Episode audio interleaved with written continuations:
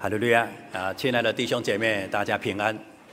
呃，感谢神，今天是我们今年啊最后一次的安息圣日的聚会啊，在这个年终当中，看到弟兄姐妹满怀的信心啊，一直来到神的面前来敬拜。那么我们下午有一个特别的感恩的一个聚会，我们也求神能够来带领来帮助。那现在在我们啊聚会正道之前，我们一起来打开啊今天读经的进度，我们一起来翻开四世纪的十六章。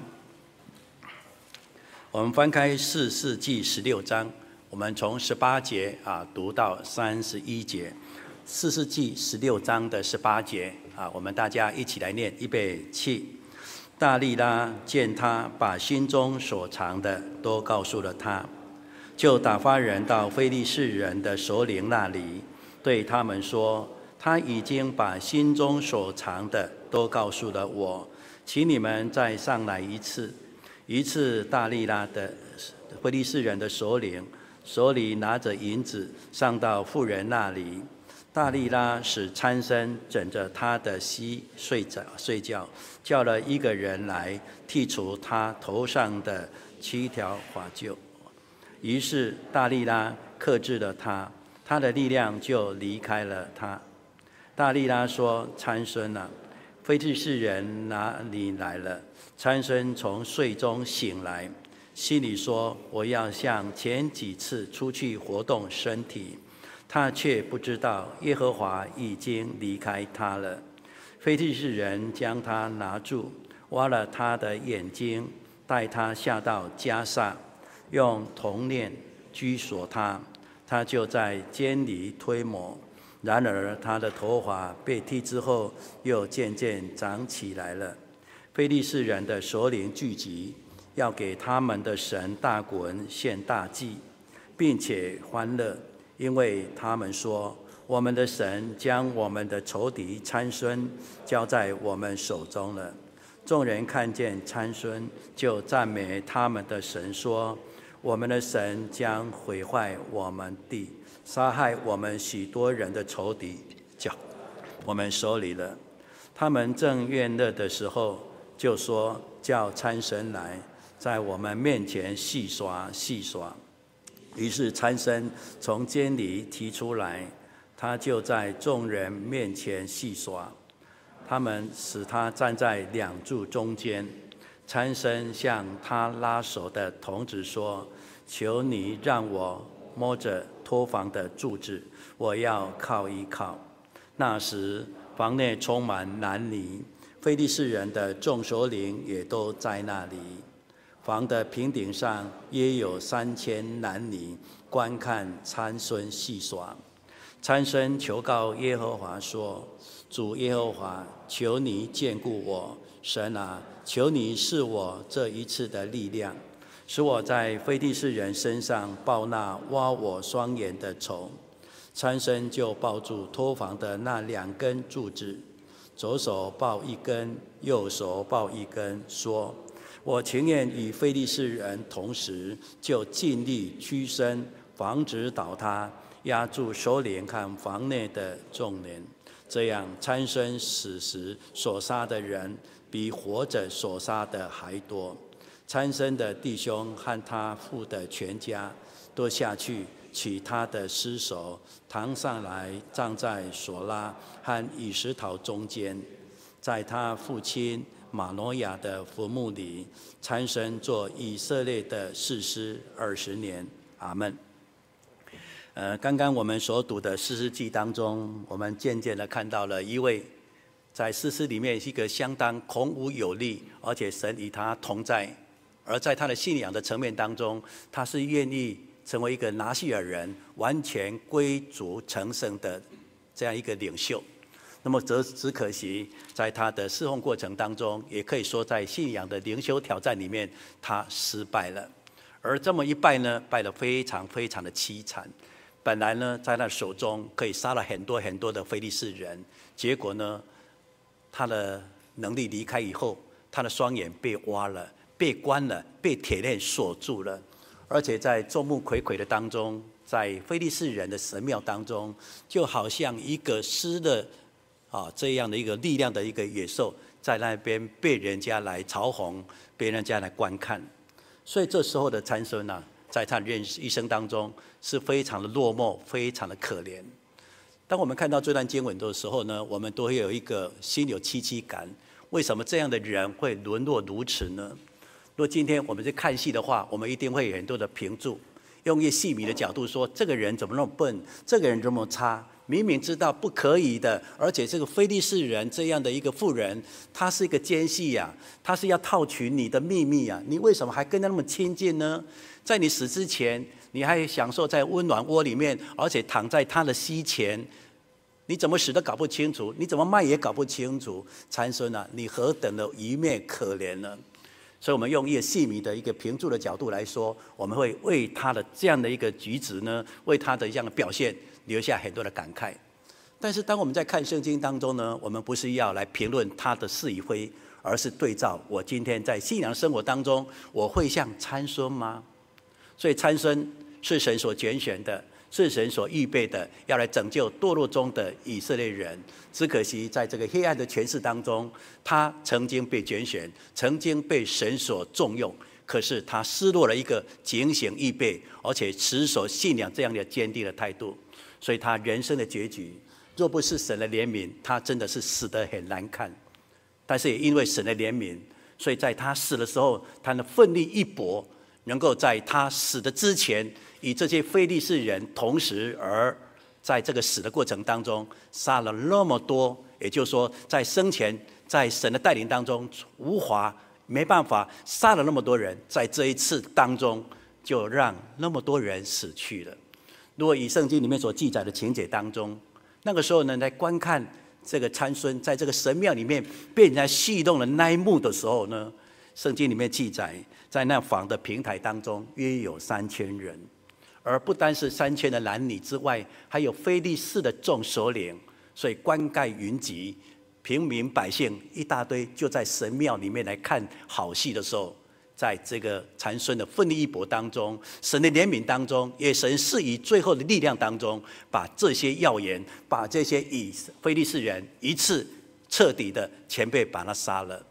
所以呢，神仍然眷顾的残孙，神仍然爱的残孙。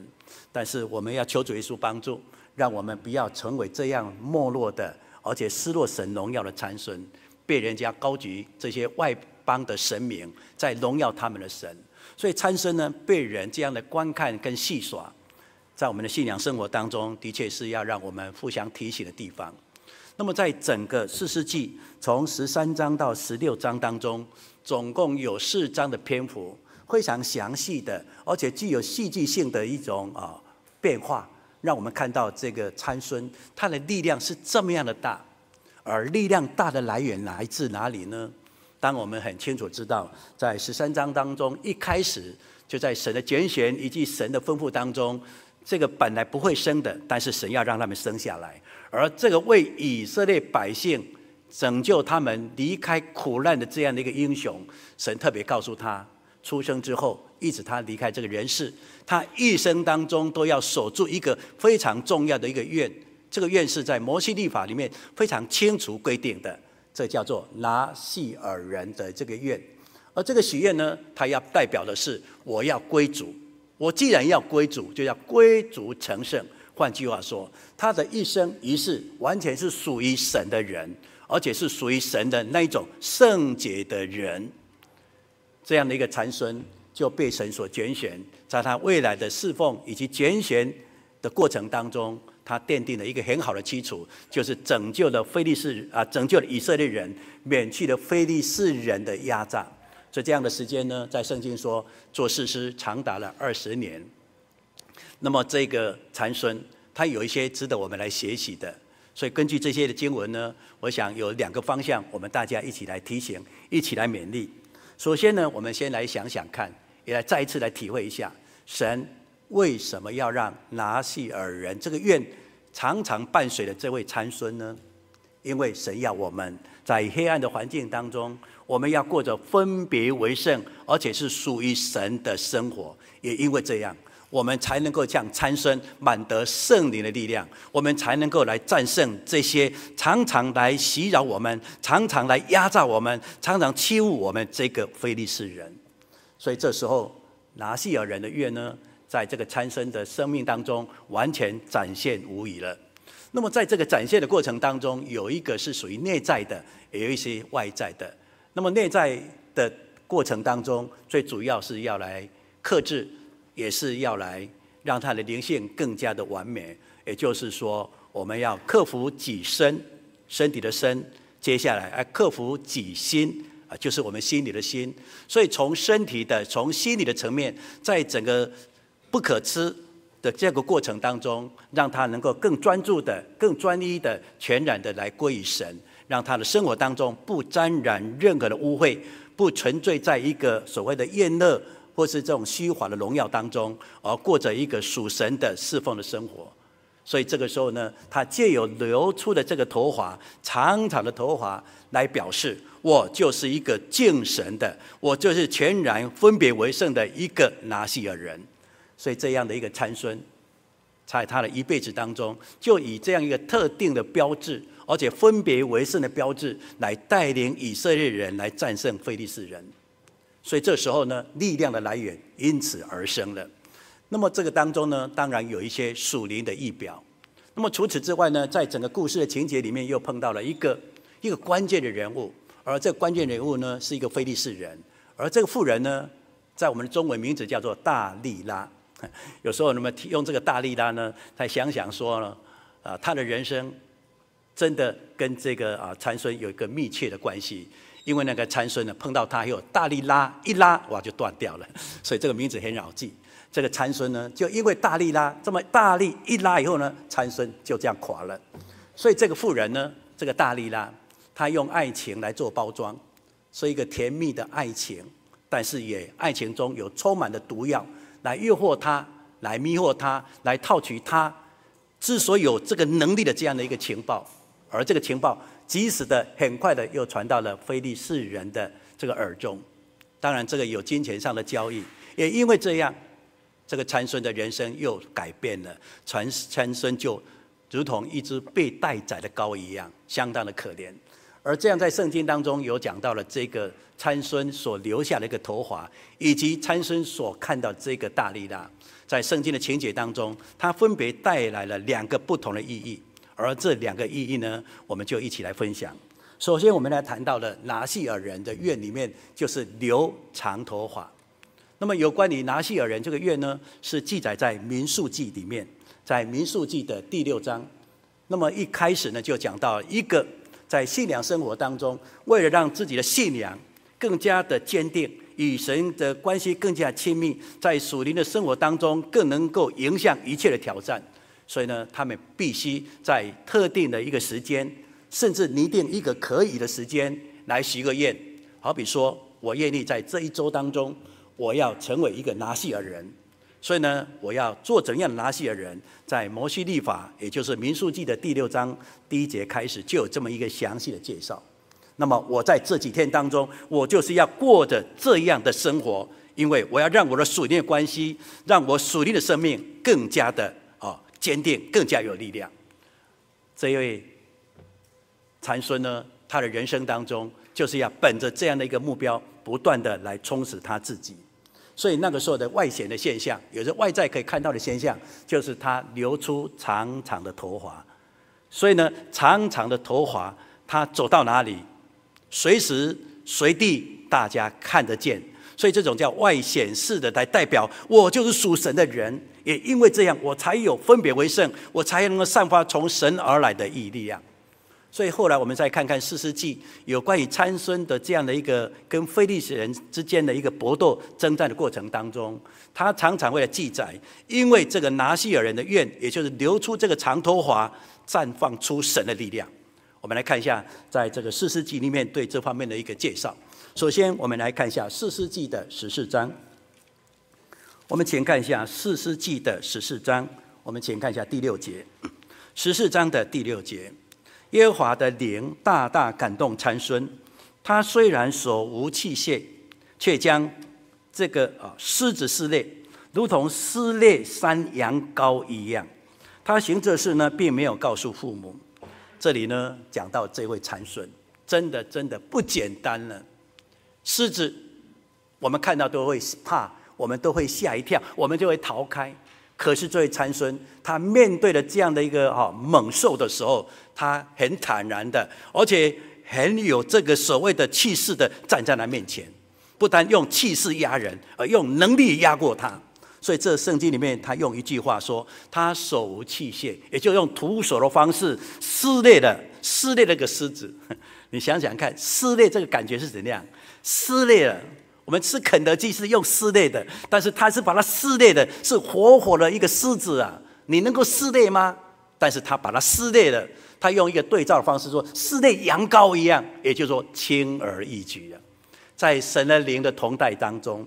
轻而易举的把一个活生生的狮子在他的手中把它撕裂，把它杀了，那力量来自哪里？圣经说，因为他是拿细耳人，而且外在的标志流出长长的头发来代表力量的来源，就是这里呀。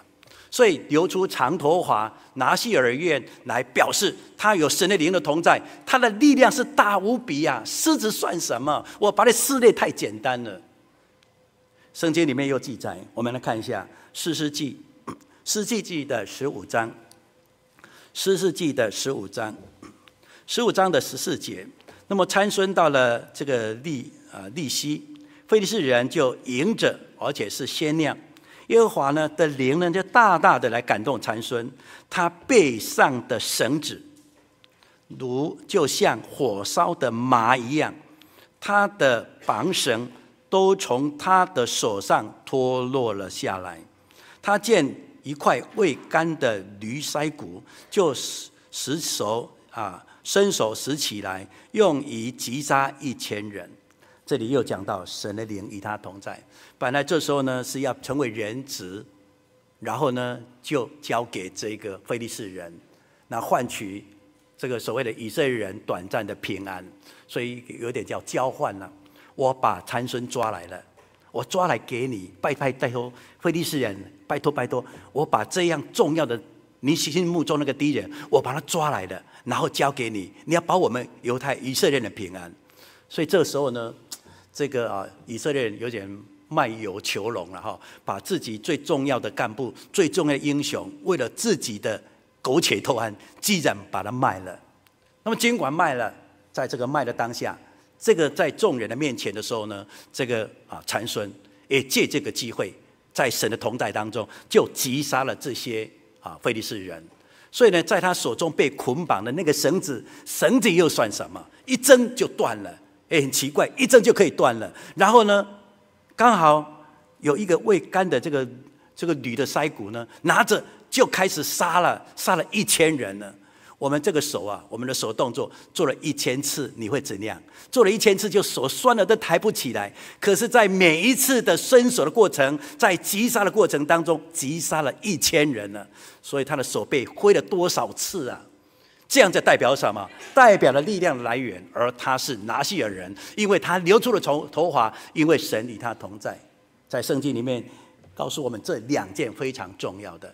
那么，直到在第十六章的时候呢，看见当他的头发被剃掉了，他也不知道，他也莫名其妙，他好像要像之前一样出去活动筋骨，要准备打人了，结果就被抓了，被绑了，被挖了眼睛了，被绑捆起来了，所以他的落魄就从此开始。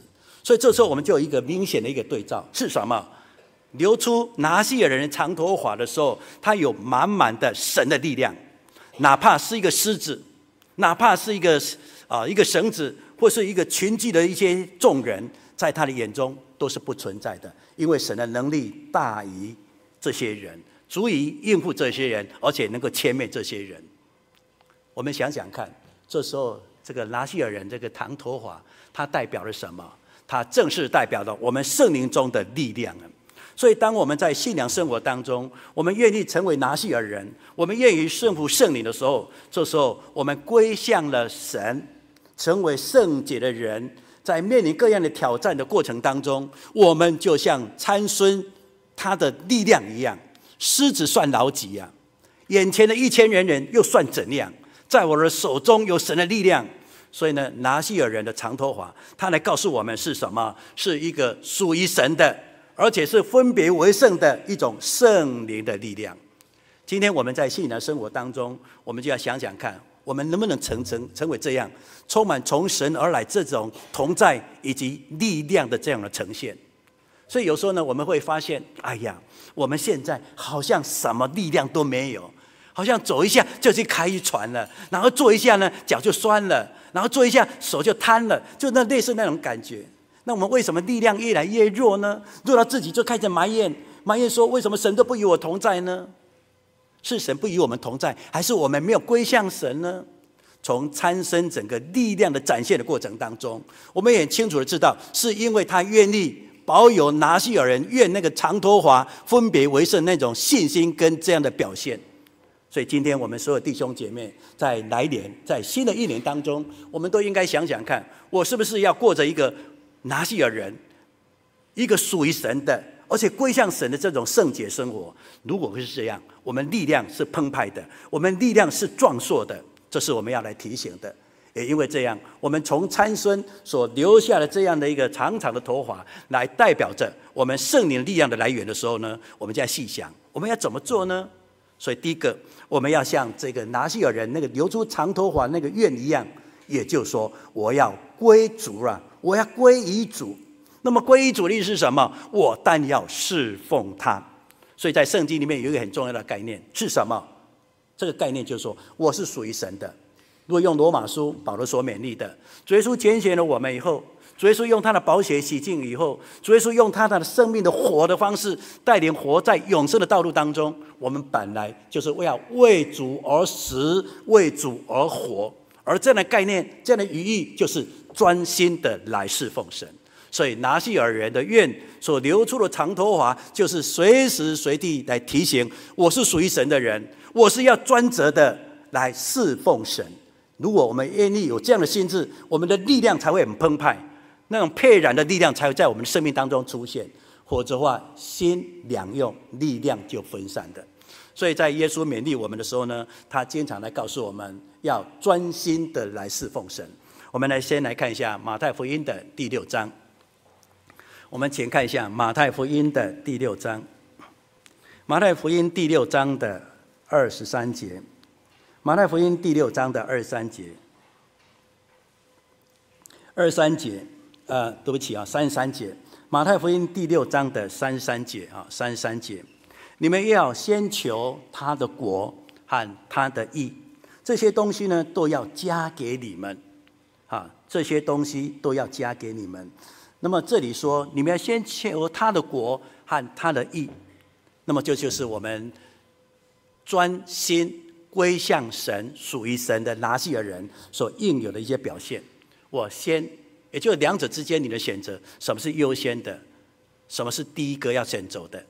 那我们在生活当中的确有很多的挑战，啊，但是呢，在主耶稣所勉励的说，一个人呢不能侍奉两个主，也就是两个，你同时喜欢吗？不可能同时喜欢，在你的抉择当中，一个比较高，一个比较弱，一定是这个样子的。那么，在整个财富的过程以及神的过程当中，你要选什么？现实的生活也是很重要。那我先选择信，是呃选择这个现实吧。我先能够哦赚一些钱，等我赚够以后，哦我经济没有什么顾虑的，我安稳了，我可以了，我再来献身当传道，可不可以？也可以呀、但是这不是一个呃所谓的工作的内容而已，它是什么心智的问题啊？所以他愿意什么？我愿意现在就要了。我生活的层面我放在后面，我先把信仰放在前面，我专心的来侍奉神。我相信，当我专心侍奉神的时候呢，我顾虑的，我可能需要的，神会附加，神会尾随的，丰富的带来给我们。所以用这个概念来告诉我们，当我们专心的在侍奉神的时候，力量的来源就出现了。当我们心已经分心了，这个药与那个药的时候呢，力量就分散，神的能力就弱了下来。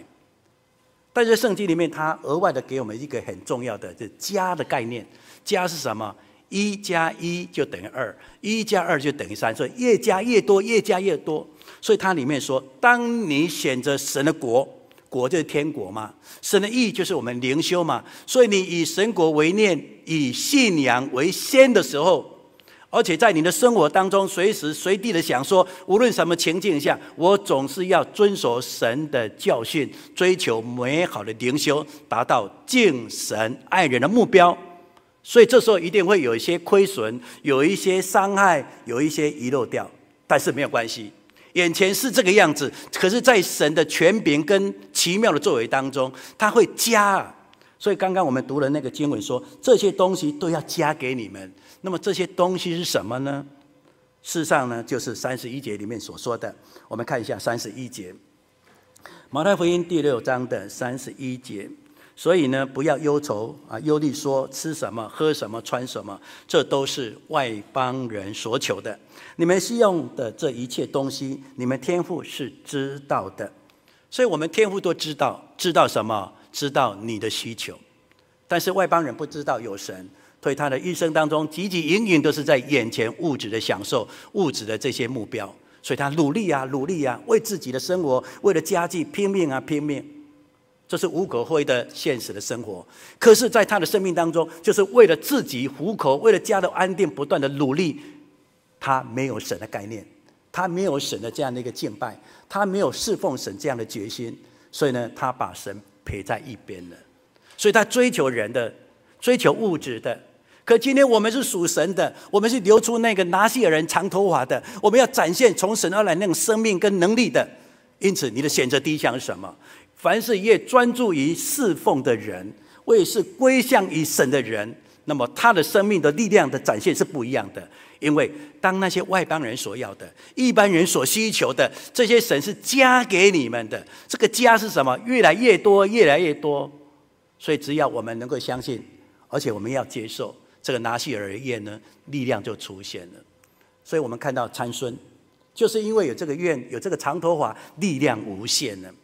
因为他是专一、专心的归属于神，而且侍奉神的人。我们也是这个样子的话，专心的侍奉神，力量的来源就源源不绝，是加的，是加倍的，不断的在我们生命当中叠叠一次又一次，怎么递增的一种效果。是个累计啊递增的一个效果，这是我们可以来做参考的。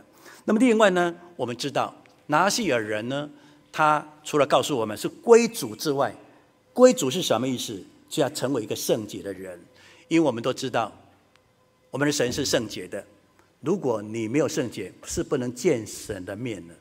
最典型的、最原始的一个好案例呢，就是我们人类在伊甸园。我们在伊甸园的时候呢，是按照神的形象所造的，而这个形象呢，我们可以说是按照神的圣洁所造的。所以呢，你能够在伊甸园里面很自在的、很自然的来跟神美好的相会，因为神是圣洁的，你也是圣洁的。神是个光，你也是个光，所以很容易的融入在这里。所以跟神见面没有尴尬，心中没有亏欠，在圣洁当中能够很自然的与神相交。但是，当人吃了分别善恶树上的果子的时候呢，恶就进来了。那么恶呢，就是个扣分了，一百分就扣了一，扣了二，就是从九十一百变成九十九、九十八。当你成为九十九分也好，或者九十分啊也好，你已经不是完全那个全白的，你不是完全的圣洁的。所以你不是完全的圣洁，你是相对的情况下，你怎么可以跟绝对的神来做比呢？神是一百分，你是九十九，你就差一截，你就没有资格了，因为这样就被赶出了伊甸园嘛。所以人没有圣洁是不能见神的面，在神的救恩当中，神的救赎让我们有成为圣洁的人，我们才有机会来与神见面呢。所以在整个摩西立法的过程当中，就借由这样的一个条例，这个要求，人非圣洁不能见神的面。也就是说，在神的救恩正在展开、正在啊奠定基础的这个当下，我们都要保有这样的心智：我一定要追求圣洁、圣洁，我要与神一样成为圣洁的人。所以那个时候。一个加强版的信仰的一个编出的方式，就是拿细尔人的愿，也就是说，我平常要成为一个圣洁人，但是我觉得我还是不够，我认为我已经很努力了，还是不够，那我怎么办呢？这时候呢，我电用一个月的时间，哪是用某一个时期，我就专注了要追求一个叫做圣洁的人，我要让我圣洁的达到神所预期那个目标。也就是我现在是不够的，我要再努力。拿西尔人的这个样的一个平台，拿西尔人这样的一个侍奉，就是一个很好的方向。所以那个时候呢，拿西尔人他不单是要归向主来侍奉神之外，也希望他他们的信仰生活当中是一个圣洁的人。所以弟兄姐妹，我们想想看，参孙力量的来源是因为他归主，而再是那个成圣了。如果没有成圣，如果没有圣洁，抱歉，你的力量是施展不出来的，你的力量是弱化的。所以，我们看参孙的这样的表现，给我们一个非常重要的一个概念。只可惜，后来的参孙在圣洁上是亏损的。为什么？他违背了，违背了一个很重要的，是娶了一个外邦女子，就是菲利士人。而那个菲利士人，他们那个时候的城市就加萨。就今天我们想着以巴战争那个地方，所以我们想想看，在整个圣洁的持守当中，或在成熟圣洁的细腻的这个要求当中，就婚姻呢，这是我们要牢牢的了解，否则话你力量是薄弱的，你面对的强敌的时候，你是无法面对实质的，哪怕一个绳子你都无力、啊。所以这是给我们一个很重要的。另外呢，我们在整个拿细耳人的院当中有一个，那为什么要留长头发？我们就要问呢，为什么要留长头发？女生留长头发叫做美丽漂亮，所以有很多的这个啊洗发精的广告，我们看到这个广告当中的这个女主角，当她用某一种特殊的一些品牌之后，哇，她那个头发呢好像会晃啊，头发好像很松软，很漂亮。所以呢，在古时候，长头发是女人的荣耀，可如果她套在男人的身上，哎呀，就是丢脸了。为什么？才不允许的。是不允许的，所以男人呢是不应该留长头发的。那如果女子呢？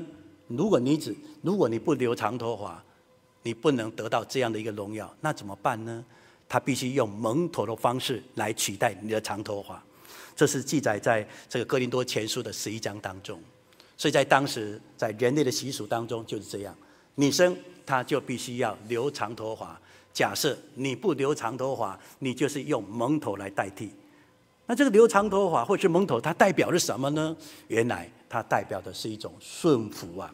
所以当拿西尔人的愿留出长长的头发，这时候用的头发的意义呢，来告诉你，你就是要过着一个顺服的生活。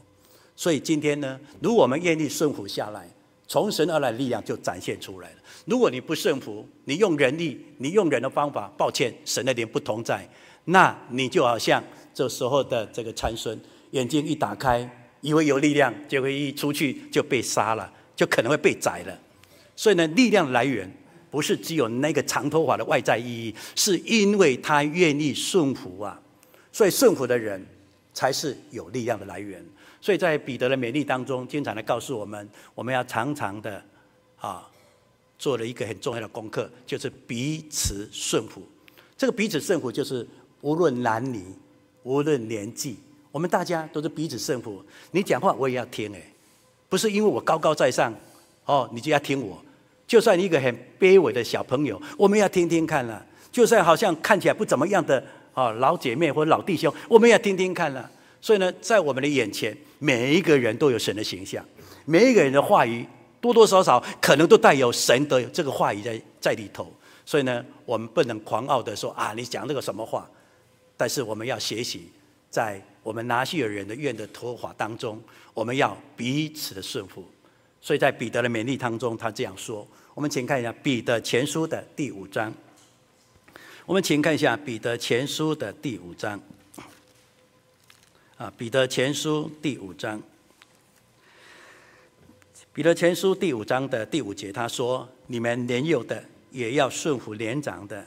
就是你们众人也都要以谦卑束腰，彼此的顺服，因为神阻挡骄傲的人，是恩给谦卑的人。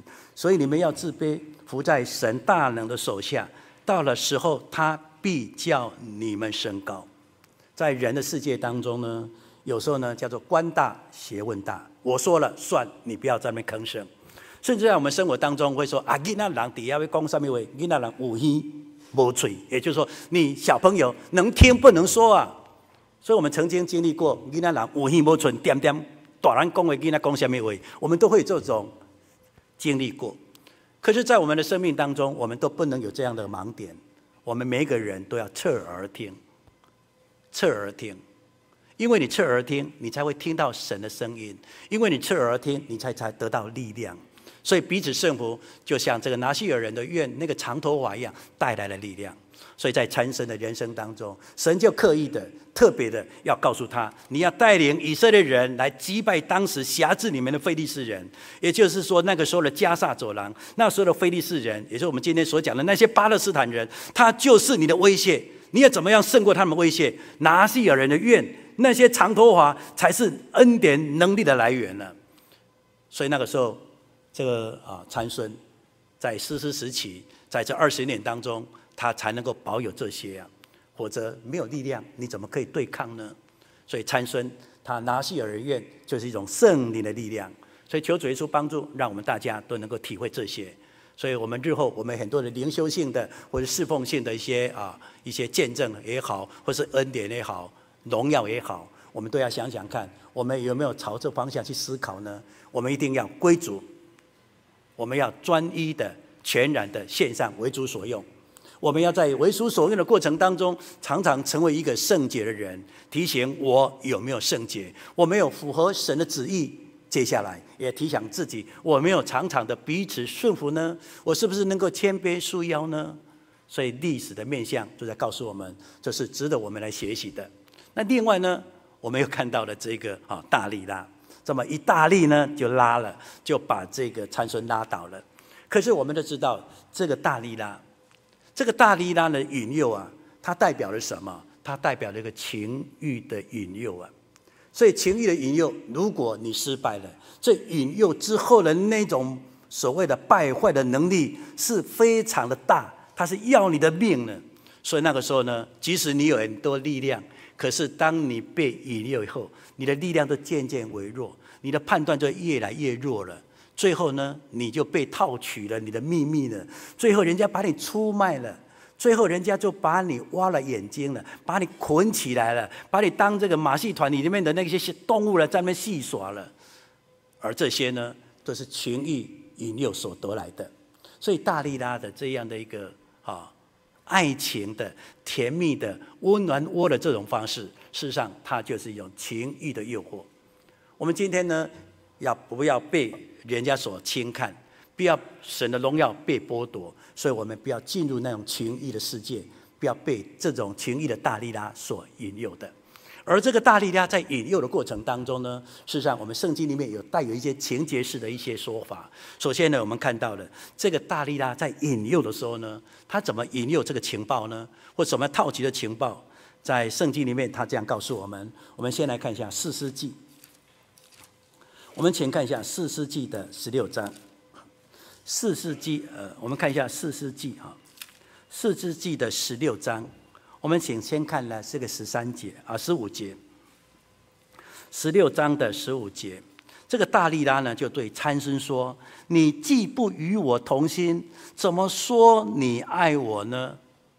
你这三次呢，欺哄我，没有告诉我。”你因何有这么大的力气？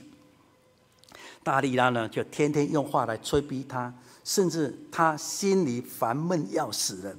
所以参孙呢，就把心里心中所藏的都告诉了他。这里讲的很多叫做动作式的一些啊过程。一开始讲说，你为什么三次欺哄我？